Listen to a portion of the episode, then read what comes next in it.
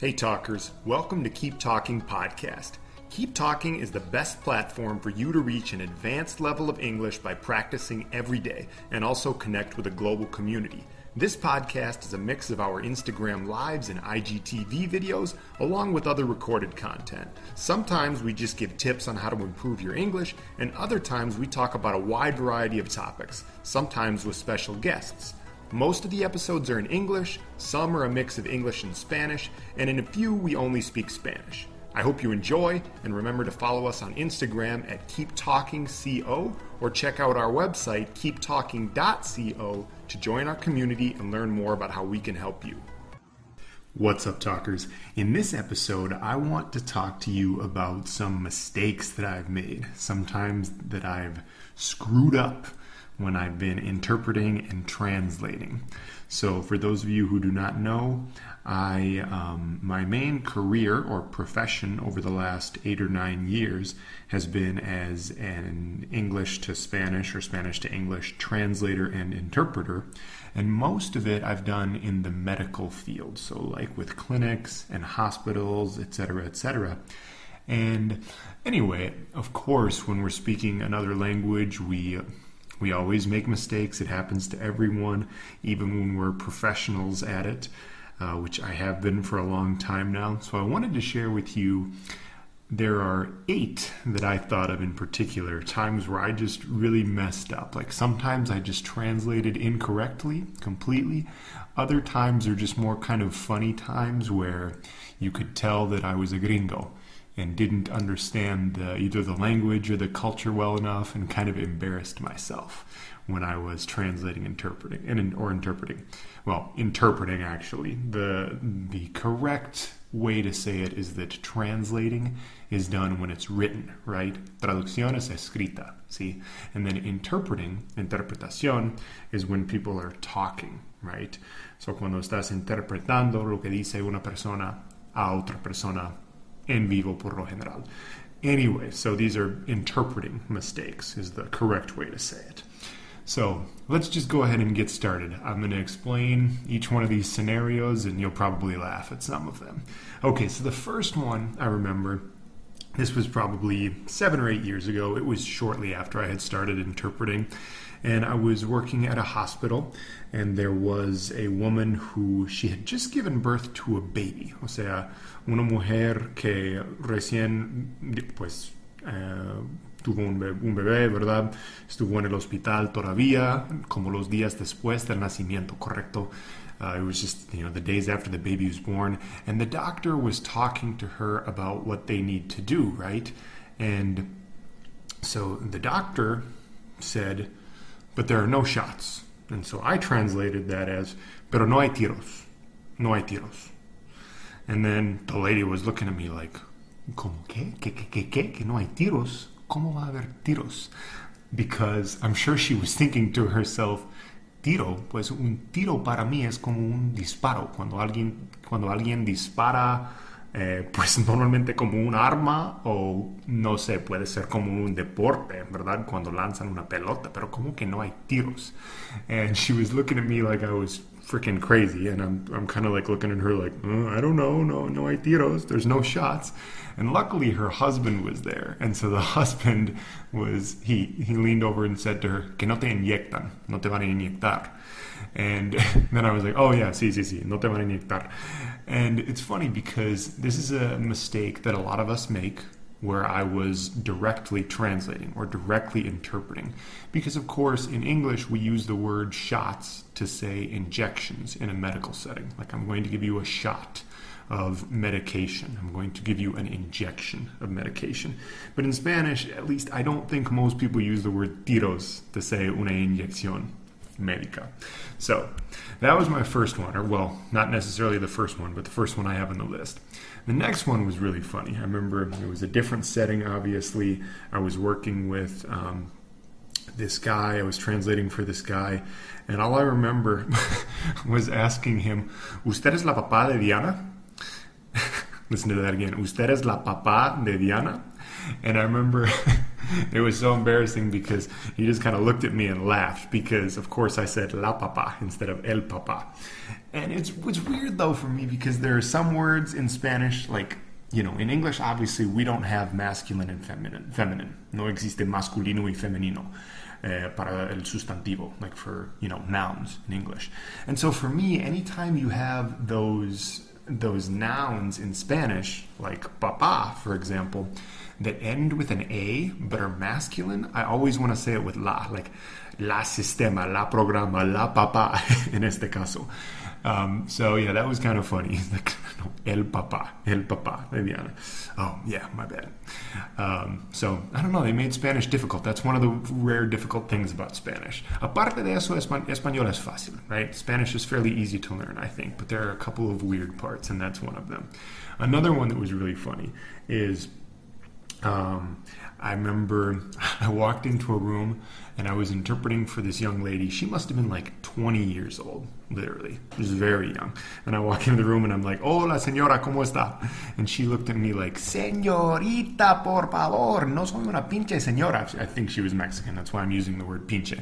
Anyway, but she didn't actually say that to me, but I know she was thinking it because she kind of looked at me and like was like, Hey, she looked very offended.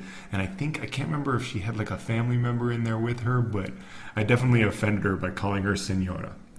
Next one I've got on the list was kind of a similar situation. I remember, it's funny because I remember there were like two um, younger women, probably in their 20s, right? I think they were sisters or something. But I remember um, the doctor was asking the patient, uh, one of the sisters, if she was right handed or left handed. And so I said, ¿Usted es diestra o zurda? And she kind of looked at me and laughed, like she got what I meant. Entendió lo que, lo que yo estaba preguntando, right? But like they both started laughing. They kind of looked at me and laughed, and then they looked at each other and laughed, and we're just kind of thinking, like, ah, este gringo. Because I believe that the word diestro or diestra like maybe in like Shakespearean Spanish from Spain does mean like derecho or derecha, like I'm right-handed, you know. I mean, of course, now I know that in general in Latino America, basically, if you want to ask someone if they're right-handed or left-handed, you can just say eres derecho o zurdo, right? But I thought that the best way to say it was diestro, diestro or diestra. So anyway, I learned that I shouldn't go by the. I don't even know where I learned that. I think it was some dumb like translation book, and it's told me to say diestro instead of just derecho for right-handed. So yeah. I, I want to say that diestro, some people are probably listening to this and they're like, no, diestro significa esto. Because I think maybe diestro means like muy, como muy hábil o que tiene muchas habilidades, mucha, what's the word, like very skilled. Uh, maybe I'm totally wrong. I don't know. Ignore that last part. I have no idea. No idea what I'm talking about. All right, the next one on the list is when I was interpreting at this vaccine clinic. So there were like various patients, various Spanish speakers, and so I was working with a lot of different groups, and they actually had like me and two other interpreters. And I remember one of the other interpreters was from Colombia, actually, and he um, he heard me talking to this family because what was happening was like the clinic was ending and they were going to have I think he was going to stay for a little bit longer because they still needed one interpreter, but they were going to let me go, right? They, like the clinic staff was going to let me go home. They didn't need me anymore. Ya no me necesitaban, me iban a dejar ir a la casa, ¿verdad? And so I remember I walked up to this one family and I'm like, um, ¿necesitan algo más? Uh, no, no, está bien. And then I'm like, ok, está bien, yo creo que me van a despedir. Entonces, and I remember um, they kind of looked at me weird, and I'm like, what? I don't know. So then I just walked away. And um, Juan Pablo was his name, the Colombian interpreter, heard me and he goes, Hey, Sean, um, when you say, creo que me van a despedir, that means like they're going to fire me. I think they're going to fire me, right? And he said, You should just say, creo que me van a dejar ir me van a dejar ir. And I'm like, oh, okay, that's why they were looking at me weird. Because it confused me. Because when I, like, okay, the word despedir, to despedir, des, de, my bad, to despedirse is like to say goodbye, right? Like, I've heard people say that. Like, bueno, está bien, yo me despido, right? Or yo me despedí, yo me despedí. Is that how you say it? Yo me despedí, yo me despide en el pasado. Uf. Verbos irregulares, ¿qué vamos a hacer? Anyway, despedirse is like to say goodbye, right? So I thought that it was the same thing. Like if someone was despidiéndome, they were like letting me go or telling me bye. But apparently it means to fire. So I'm always careful with that now. Like, see, le despidieron, like they fired her from the job, or la despidieron. You know what I mean. Yeah. I also get confused with my les and my las sometimes as well. But the point is, they thought that I was going to get fired for some random reason. So, the next one, and this is a really subtle one, muy sutil, see, muy delicado, and I don't even know, like, I don't even know if this is the wrong way to say it or if it depends on the country, but what I've noticed is that the direct translation, this is not one specific instance, but over the years I've noticed that the direct translation of you do not have to do that, como que no es necesario hacer esto, the direct translation of that doesn't sound very good in Spanish. For example, if someone says, No, you don't have to do that. If I translate that as, No, no tiene que hacer esto, no tienes que hacer esto, I think it sounds stronger in Spanish. Like it's como más fuerte. It sounds like more um, like negative or almost like scolding or insulting. I, I feel like they use it the same way we would say, hey, you can't do that. Because like I hear people say that to their kids a lot. They'll be like, oye, no tienes que hacer esto. Um, and like in English, we don't say, hey, you don't have to do that. Like, you don't have to do that sounds more like just being nice. It's like, okay, you know, yeah, you don't have to do that. It's not necessary. But in español, yo creo que no tienes que hacer esto means like, hey, you can't do that, if that makes sense. Right? And I don't know if this is just like a Mexican and Central American thing. Um, I'm not sure if it might be different in Colombia or in Sudamerica. But I have noticed that whenever I say that, it doesn't really seem to go very well with people. No tienes que hacer esto. So I don't know. I, don't know if I'm making any sense right now. But just another little thing that I've picked up on. And actually, here I've also noticed like the word afectar, for example. Afectar. I've learned that afectar in Spanish always has a negative connotation to it. Like if you say it won't affect anything, then it always like afectar, como que no va a afectar nada or eso sí va a afectar mucho. We're always saying afectar de, en un sentido negativo. But in English, to affect something can, I think it's maybe used more negative than positive, but it can actually mean a positive thing sometimes as well, as I understand it. Who knows? I'm not even an English language expert, but el punto es que to affect in English doesn't always necessarily mean it affects something negatively. Y me parece que en español afectar siempre es como que un efecto negativo, si me explico. Anyway, I think I'm probably losing everyone here. They're like, Sean, you're boring the hell out of us. Okay, I got two more on this list here. So this was a funny one.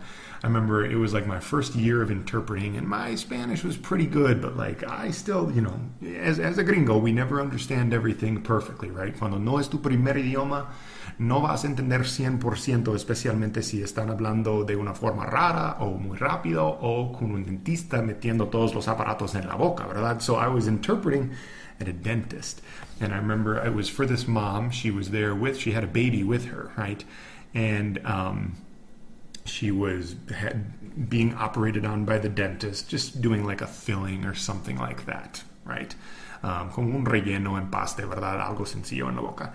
And so she was trying to talk to me, and it was obviously hard to hear, right? Because she's got all this, hard to understand when she has all these things in her mouth.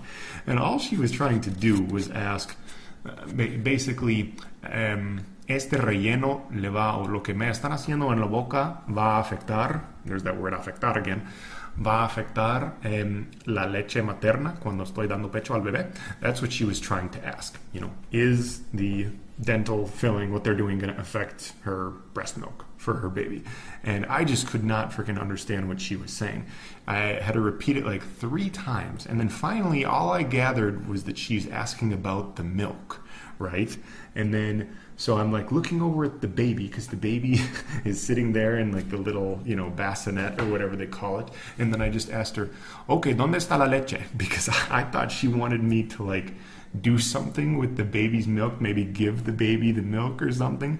And then she's like, no. And the dentist, who understood some Spanish and was understanding more than me that day, turns to me and goes, no, it will not affect her breast milk. Please sit down. como que me regañó fuerte.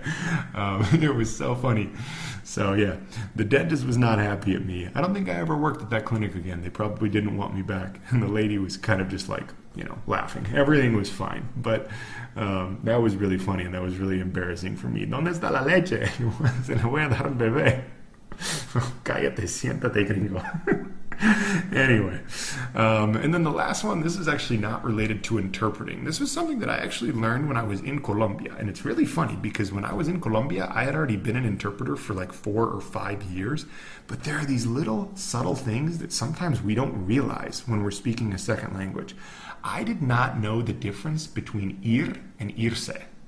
I did not know that irse always be basically always means to leave the current place if that makes sense. Como que me voy a ir means I'm leaving this place right now. I thought it could be used the same way as ir, like to go to an event, right? And I remember I was sitting there. It was basically, it was like I was on a date, right? I was like sitting there with this girl from Colombia, and she was talking to me about an event that was going to be happening in like you know the next week or something like that. And so I just asked her, "Te vas a ir?" And she's like, "What? Como que?" No, no me voy, la comida no llegó. We're gonna eat soon. Of course, I'm not going to leave, right?